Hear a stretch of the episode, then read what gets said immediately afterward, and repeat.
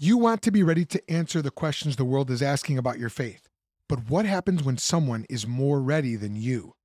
When someone asks you a question and you can tell that he or she has an ulterior motive, not to lead you into a discussion, but to trap you in a debate and make your beliefs look foolish.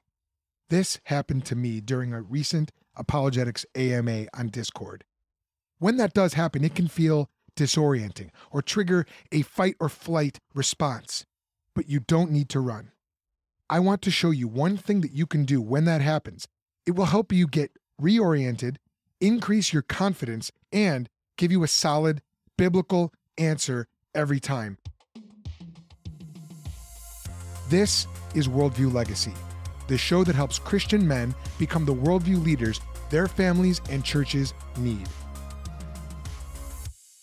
My name is Joel Settecase, and I'm here to help you the Christian layman to build a legacy so that you, your kids, and your wife will be able to confidently answer the questions that the world is asking from the Bible. And as you do, you will see Jesus change lives as you share your faith. So, what do you do when a person tries to use questions to bring you to an unbiblical conclusion? Now, being able to answer the world's questions does not mean that you have to jump at every opportunity to debate. But you do need to be ready to respond, even to gotcha questions that are clearly intended to lead you astray, especially when others are watching. And when you do that, you can turn what was intended as a trap around into an opportunity to show the truth of the Christian worldview. In this AMA, I had just answered a question about salvation through faith alone. Then, someone called Catholic traditionalist came on and started questioning me. It was a clear attempt to disprove what I had just said. Specifically, he wanted to prove that faith is not enough. We need baptism too. Now, if you've ever had Jehovah's Witnesses come to your door or question you on the street, or if you've ever been approached by a person, a non Christian, whether an atheist or whatever, with questions that seemed aimed at a certain conclusion, you can feel yourself being pulled along. You know what I'm talking about. Maybe you don't know where they're going, but you know you don't want to go there. It feels like a trap, but not bad enough for you to just cut and run. This episode is for you. In this discussion, we answer the following questions What is faith, according to the Bible? What is justification? How are we made right with God? What is the gospel? And then we looked at two different accounts of the Apostle Paul's baptism in Acts, and we debated what the text really says about it. And as we go, listen carefully to who is trying to force his ideas into Scripture and who is letting God's word speak for itself. As it turns out, there is one secret skill to survive these debate traps, like the one I almost walked into. And it's a skill that every Christian can use. If after this episode you have questions or want to discuss more about this topic, you should know about our free community. This is where you can connect with over 500 others who are on the same journey as you. You'll get biblical answers to questions that the world is asking, information on other worldviews, and a better understanding of the tools of knowledge, truth, logic, science, and morality, and how to use them in discussion. I'll tell you more about the group and how to join at the end of the show. All right, so as we go, you're going to hear my conversation in real time with Catholic traditionalist.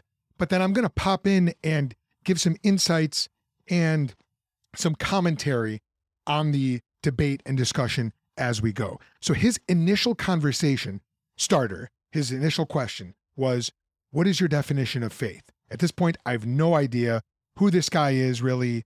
Never talked to him before. I just know He's an intelligent guy, Catholic hardliner, and he's trying to go somewhere. So I'm very cautious. You're going to hear that in the discussion. And um, as we go, I'm going to ask him questions to try to draw out where he's going.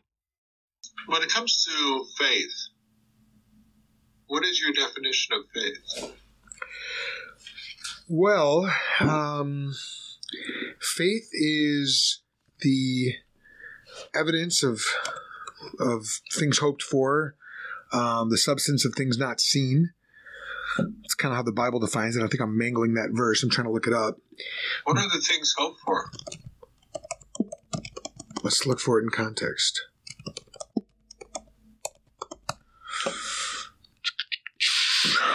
All right, Hebrews 11:1. There we go.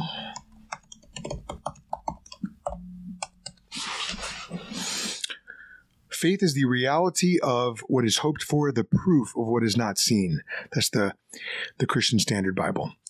So, So what are what what do you hope for? yeah, it, well, in context, that passage is talking about the future hope of God's kingdom that is the hope of every Christian and every Old Testament saint. So in order to get into God's kingdom, you have to be justified through the blood of Christ, right? His sacrifice on the cross. Uh, yes, that's correct. So then justification is part of faith, correct? Justification is a result of faith. Um, regeneration precedes faith. It's a little hard to determine which one comes tempor- uh, temporally first, but justification is a result of saving faith. I'm glad you brought up regeneration. So regeneration is also a part of faith? Now, I have to be honest here. I didn't know what he meant. Regeneration is also a part of faith. I see now, looking back, that what he was trying to do is he was trying to deconstruct the idea of faith as pure belief, trying to put other things into the concept. Because what that would do would be that would sort of degrade the idea of faith alone, which is that was his goal here. But at this point, I had no idea what he meant. So I asked him to define his terms. What, what do you mean by a part of faith? Well, uh, can one uh, have the faith if they're not uh, regenerated, justified, and sanctified? Uh, no. Okay, so then it's part of faith, right? No, I wouldn't say it was part of faith. No. Oh, so then it's it's it's outside of the faith. So someone can be sanctified and yet not be in the faith. They can be regenerated and yet yet not be in the faith. They can be justified and yet not be in the faith. No, just because two things are inseparable and bound up with each other doesn't mean that they're identical. Just because two things aren't identical doesn't mean that they are they are separable.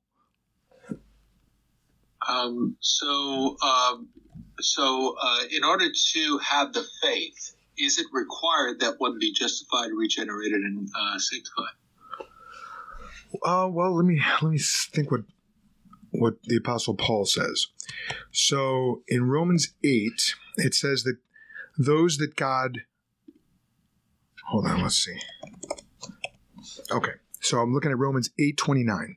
For those God foreknew, He also predestined to be conformed to the image of His Son, that He might be the firstborn among many brothers and sisters. And those He well, should be just brothers there. And those He predestined, He also called. Those he called, he also justified. Those he justified, he also glorified. So, uh, remind me your exact question again. How did you phrase it? Yeah, with regards to the faith, those that you would categorize as being members of the faith, are they justified, regenerated, and sanctified? Members of the faith. It sounds like you'd sort of change the meaning of faith there. When you say members of the faith, are you talking about faith as a religion, or are we talking about people who have saving faith? Yeah, with regards to people that have saving faith, Okay. regenerated, sanctified, and justified. Those who have saving faith, God credits that faith to them as righteousness. Um, that's that's what he said about uh, Abraham in Genesis 15.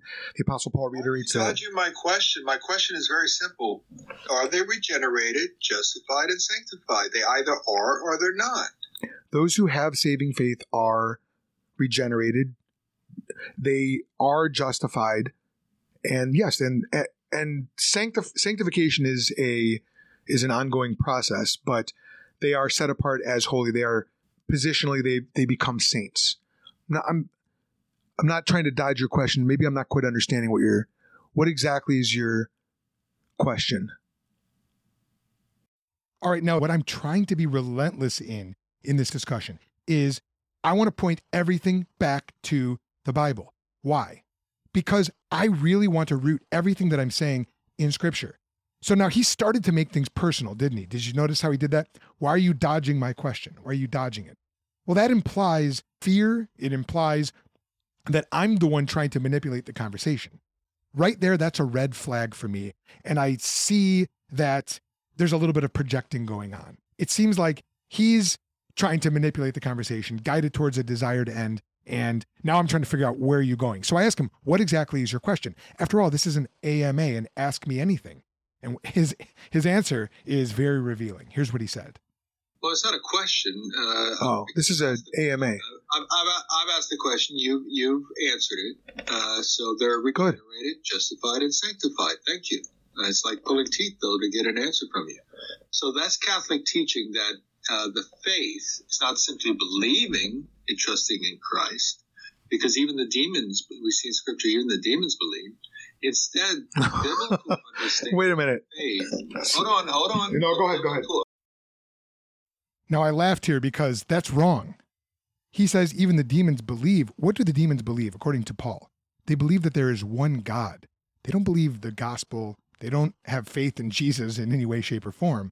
So I laughed because now I'm starting to see that my discussion partner here, Catholic traditionalist, doesn't really have the grasp on scripture that he thinks he does. I'm not saying that I'm like the master of all things theological and scriptural, but I do know that what he just said was wrong. So this is the first time now in the conversation I'm starting to see not only is he trying to lead me somewhere, but he doesn't really have the grasp of what he's talking about that he thinks that he does. So we have something to work with here.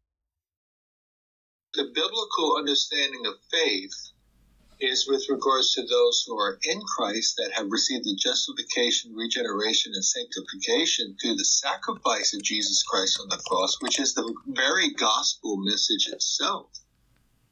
Do you deny the gospel? Uh, all right. Now we're talking about the gospel. So we should probably slow down. I'm thinking, define what the gospel is, see if we're working with the same definition here because his whole point is that baptism is necessary for salvation. Well, that's not the gospel. But maybe he doesn't really believe that. So I'm going to ask him, well, what is the gospel? How do you define it? Let's see what he says. Tell me tell me again what you believe the gospel is.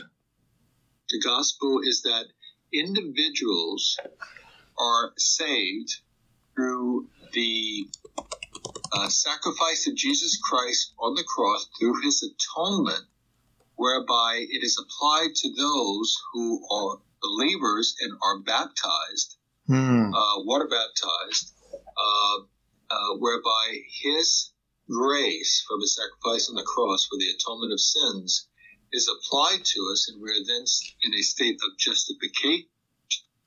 We're also in a state of sanctification, and we're in a state of regeneration. Okay.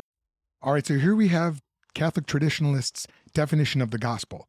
There's a lot of theological terms in there. Some of it is very good. But did you notice what he inserted? He said that the grace is applied to those who have been baptized. So he's inserting something into the gospel. Now, if we want to define the gospel, how do we do that? Well, we can go with, you know, my best definition or his best definition, but why not go directly to scripture? And that is what I want to do now.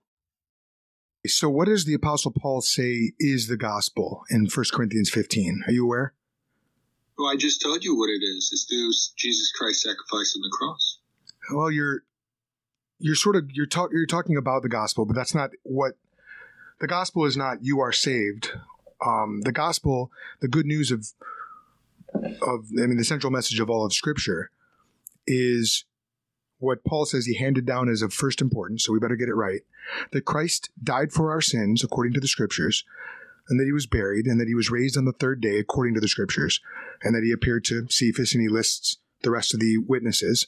And that is the message that Paul says that the Corinthians received, in which they stand, by which they are being saved.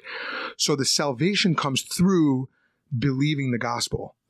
So you mentioned water baptism. It doesn't say believing alone. Because I just told you that belief is necessary, but nowhere in Scripture does it say believing alone. Here it is. This is the heart of our debate. Is baptism necessary for salvation, or are we saved by grace through faith, or believing, as he puts it, alone? Now we have gotten to the heart of the matter.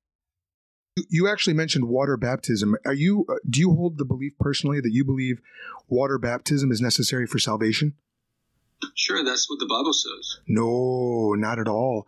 No, what you're doing there is you are adding a work, a ritual to to the wrong side of the equation. Do you understand what I mean? Did God did God impose rituals in the Bible? Never salvifically, but yes. Ba- baptism is an ordinance from God. Yes, it is not. It is. I want to really make this clear because it's important that everyone hears this. Water baptism is not necessary for salvation in Scripture. It is never once. It is never once made a condition of saving grace of salvation. The apostle Peter says something that sounds like it, but when you understand Peter's theology of what baptism is and when you are baptized, which is which is right away, which is how they did it in the in the early days, um, what you understand is he's talking about repentance. He even says it's not about washing away the dirt from the body.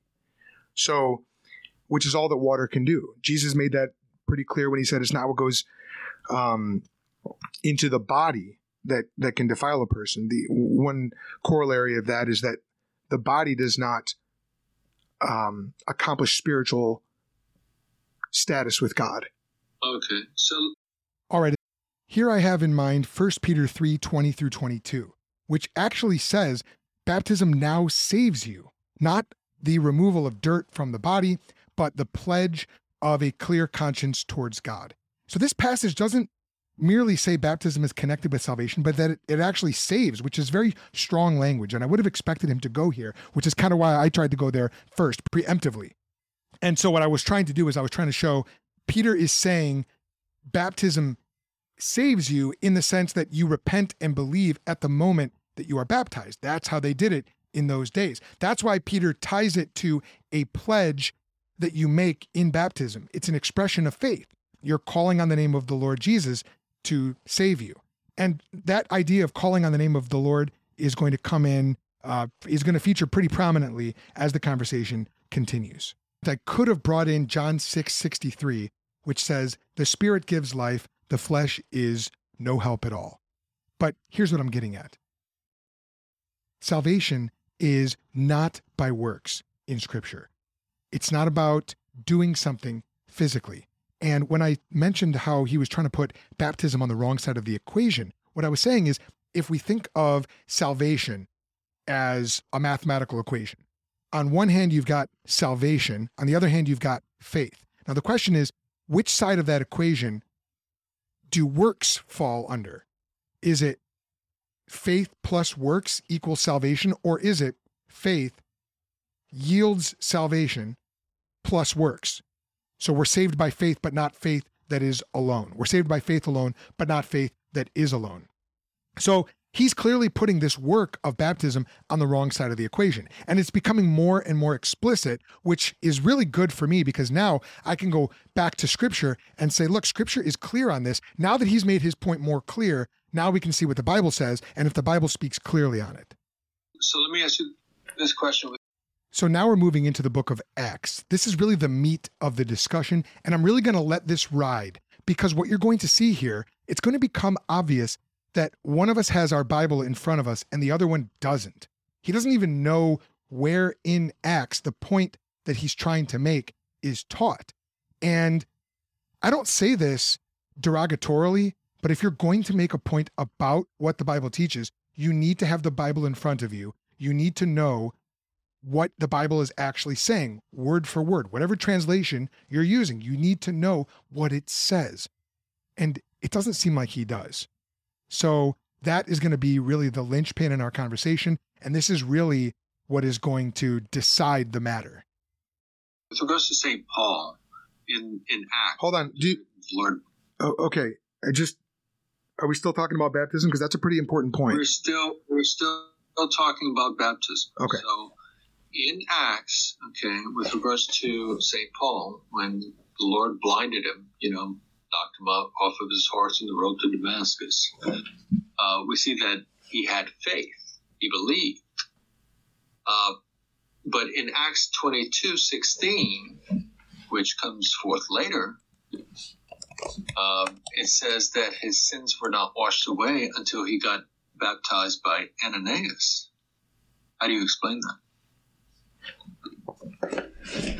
Let's see.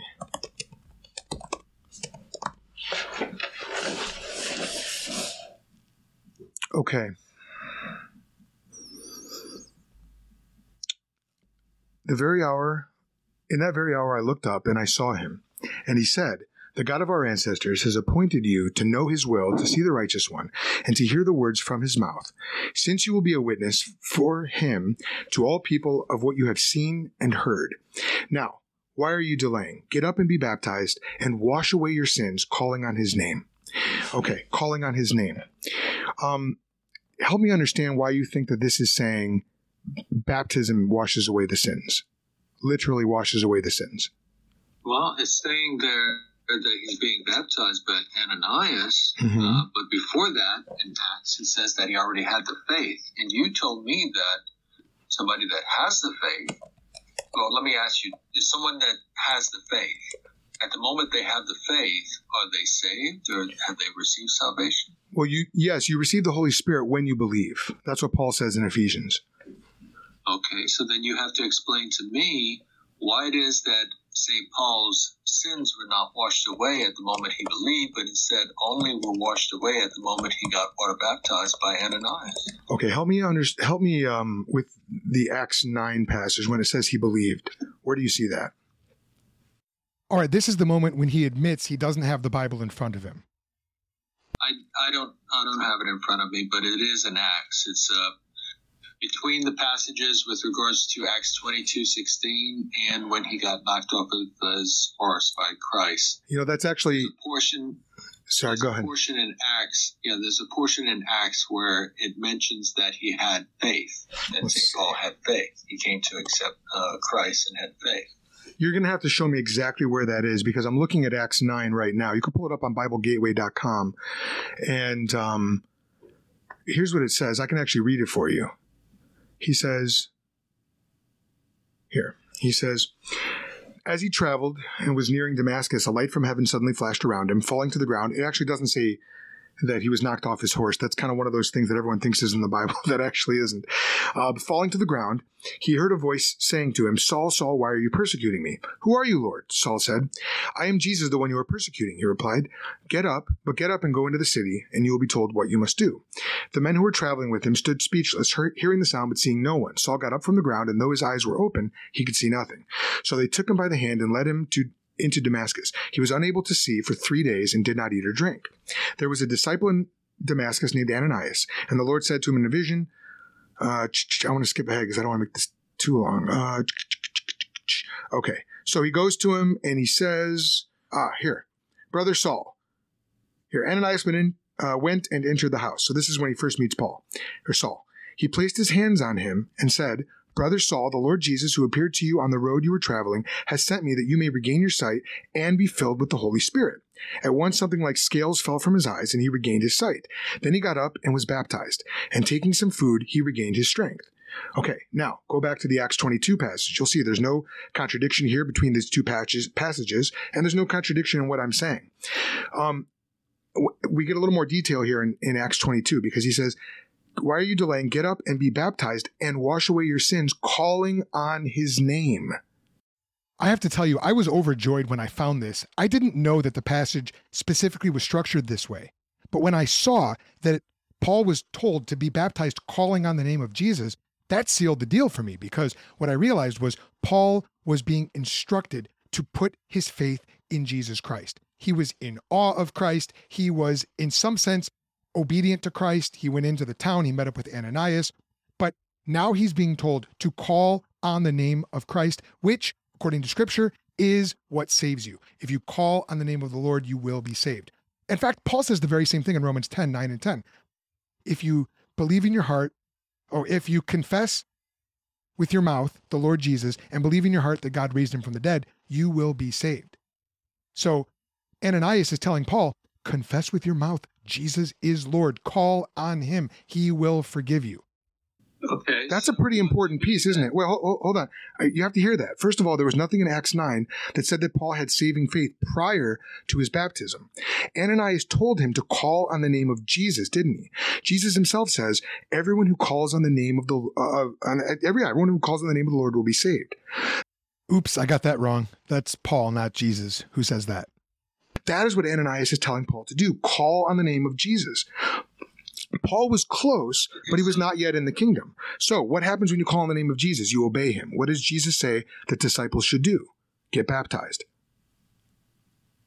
Okay, so uh, prior to him getting baptized, you believe that St. Paul was a believer? Well, I just read I just read it to you. Did it say anything about him having saving faith? Is, is he is he yes or no? Is he yes or no? Prior to getting baptized, was he a believer? Well, I, I can only form my conclusions based on the text. Did you hear anything saying he had saving faith? Well, I'm, I'm That was your- you, uh, that's why I'm asking you the question. It's a yes or no answer. Did he believe just before getting baptized that Christ, in Christ, as his Lord and Savior? Just before getting baptized, it doesn't it doesn't tell us. What it tells us is that That's why, I'm, I'm asking you what your belief is. I'm not asking you what the Bible says. I'm asking your personal belief. Right. I, I understand that you're asking these questions. I'm also trying to be very careful in how I answer because it seems to me like you're trying to prove something. I don't know if it's you're trying to teach like a baptismal regeneration doctrine, but If, you're If you could try to- beliefs, you shouldn't have a problem answering the question, right? well, maybe maybe I maybe I misstate something. God's word is going to be true no matter what. I want to be very careful in how I handle it. Trap you. If you're if you're standing on truth, it would be impossible for me to trap you. It would be impossible for you to prove God's word incorrect. However, I could misstate something, and I'd rather save us both the hassle of me having to backtrack. I'll tell you what the text says, and and you can tell me if you heard the same thing. It said that Paul went into the house, Ananias came, he was baptized. Then in Acts 22, it says, Ananias told him to get up and be baptized, washing away his sins, calling on his name. That to me sounds like, given the subordinate clause calling on his name, that to me sounds like he called on his name as he was being baptized. But you're Who if was calling? Who was calling on his name? Ananias or uh, Saint Paul? Paul the apostle. Well, it doesn't say that in the in the text. It doesn't say that. Well, go back to Acts 9. Doesn't it say he was baptized? Yes, it Uh, does. Well, It does say that. but the thing, but the thing is, it doesn't say that Saint Paul was calling on the Lord's name. It simply says that Ananias baptized Saint Paul, calling on his name. I don't think we're- sense. Hold on, hold on. Res- respectfully, I don't think we're reading the same Bible because that's not what it says. Are you looking at the text? It does in Acts twenty two sixteen. Okay, uh, so uh, if we go to Matthew twenty eight nineteen through twenty, No, no, no. We're in Acts. Stay focused. well, Respectfully, stay focused. focus because we're fo- hold on, hold on. We can't. What? Ahead. Listen, man. What we we have please. we have to cut to the chase. conversation With you, but I, Yeah, just by the way, just so we know, Catholic, we do have a, a time cap on it. So Well, I understand, but the Yeah. thing is, uh, if he doesn't want to speak to me because he feels cornered because um, uh, I'm going ahead and presenting something that he's not able to answer based on his false Protestant beliefs, I, he'll want to get rid of me and get me out of this stage. Yeah, or it could be that we're it could be that we're taking a lot of time and you're not cutting to the The chase. reason, the reason that I'm the reason that I'm bringing up Matthew 28, 19, 19 through 20 is because it coincides with Acts 22, 16. And we're not to go ahead and do what many Protestants do is one verse theology and form an, entire I'm gonna I'm gonna listen. I'm gonna tell you. I'm gonna I'm gonna cut to the chase here. Rest of Scripture. Catholic, I have to cut to the chase. Matthew 28 19 says, Disciple the nations, baptizing, the, disciple all the nations, baptizing them in the name of the Father, the Son, and the Holy Spirit. What do you do with a disciple? What do you do with a disciple? You baptize. What is a disciple? A follower of Jesus Christ. So So faith precedes baptized- baptism. Correct. So when Ananias baptized, okay, uh, St. Paul, then he was the one, Ananias was the one that was calling upon the Lord's name by saying the Father and the Son and the Holy Spirit in the process of baptizing St. Paul. No, you're, And- that's not what it says in Acts 22. I'm So here he is trying to insert his own ideas into scripture. He's reading things that aren't there. This is a classic classic example of eisegesis, putting something into the text rather than exegesis, where you're drawing your doctrines out of the text. And I say this respectfully. I understand he has an axe to grind, he has a destination he's trying to get to, but scripture is not going to allow him to get there.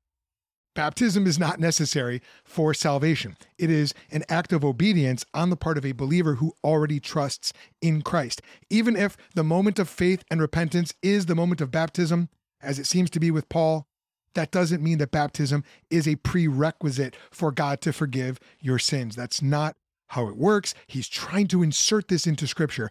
And it's really important that he sees and that any of our discussion partners see this is not something that we're just making up. This isn't like Protestant doctrine that we're trying to enforce here. This is what the Bible teaches, and we need to be faithful to the word. You're going to have to reread that. That's not what it says. Um, Why are you delaying? Get up and be baptized. This is these are Ananias's words, and I'm afraid we're gonna. Uh, you, you can you can come up with any reason you, you'd like. You're just not quoting the, the text correctly. You're not reading it. It says, "And now, why are you delaying? Get up and be baptized." This is an this is an imperative to Paul, and wash away your sins, calling on His name. It does not say, "I will call on His name." It doesn't say that. You're baptizing him in the name of the Father, Son, and Holy Spirit. That's from Matthew 28. But this is why I was asking you earlier to stay focused. Um, your idea that that someone has to be baptized, which the Catholic uh, version of baptism isn't even the biblical version of baptism anyway. Your idea that uh, of trying to make baptism a salvific work is is unbiblical. It's just not there. And not only that, but Catholic uh, the, the Catholic doctrine of baptism is that it places you into a state of grace, which you can then later fall out of, which again is unbiblical. And so, um, we're, we're not going to see eye to eye on here. I, I, it, you know, we could talk all night and maybe, maybe another time we will, but you can't change the words of scripture. And so far, I haven't seen you trying to be faithful with scripture. I think you've got a, a, a pet project here that you're respectfully, I think you're trying to prove baptism as a salvific work and scripture's not going to allow you to do that. So Yeah. maybe you don't like the way I explained it or what have you, or but at the end of the day, you're going to have to go with scripture, not Catholic tradition. So now you know. According to the Bible, faith is the substance of things hoped for, the evidence of things not seen, and faith in Jesus Christ is all that is required to be saved and have your sins forgiven. Salvation is a free gift, it is not by works. Justification, being made right with God, declared righteous before God, is a gift. We are made right with God by the shed blood of Jesus Christ.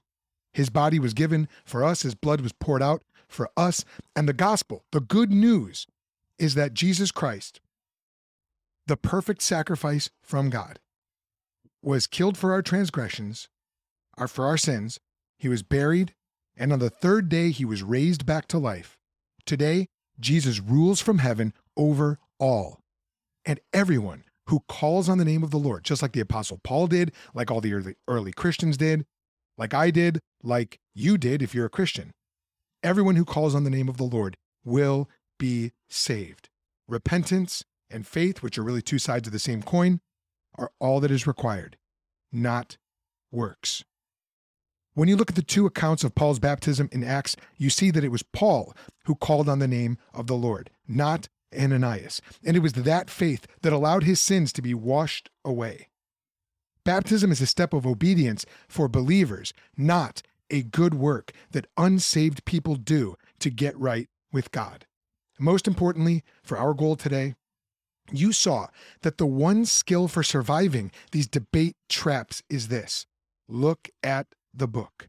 See if it supports the claims that your opponent is making. And you know what? If it does, that is something that you want to know because our primary allegiance is to God's word, not to being right or winning the argument. See, this was the difference between Catholic traditionalist and myself. I was actually looking at the scripture in front of me, and he apparently was not. Now, that doesn't make me a better person, but it does mean that my answer is going to be derived from scripture. Obviously. So, turns out it's not that much of a secret. The secret skill is look at the book. Look at the book. Now, my friend Ellipsis does a really good job on the Discord politics server. You can check that out via the link in the show notes if you want to join that. And if you are ready to build a worldview legacy for your family, then join the Think Squad group now so that you can become the worldview leader that your family and church need for this moment, right now. All you have to do is open up Facebook and search for Think Squad. That's T H I N K S Q U A D. Answer the short membership questions, and that's all that it takes. Thanks for listening to Worldview Legacy. Thank you to my friend Ellipsis for hosting the Apologetics AMAs on Discord. Thank you to Catholic Traditionalist for the engaging conversation. And this episode was produced by yours truly, Joel Settecase, and is a production of the Think Institute.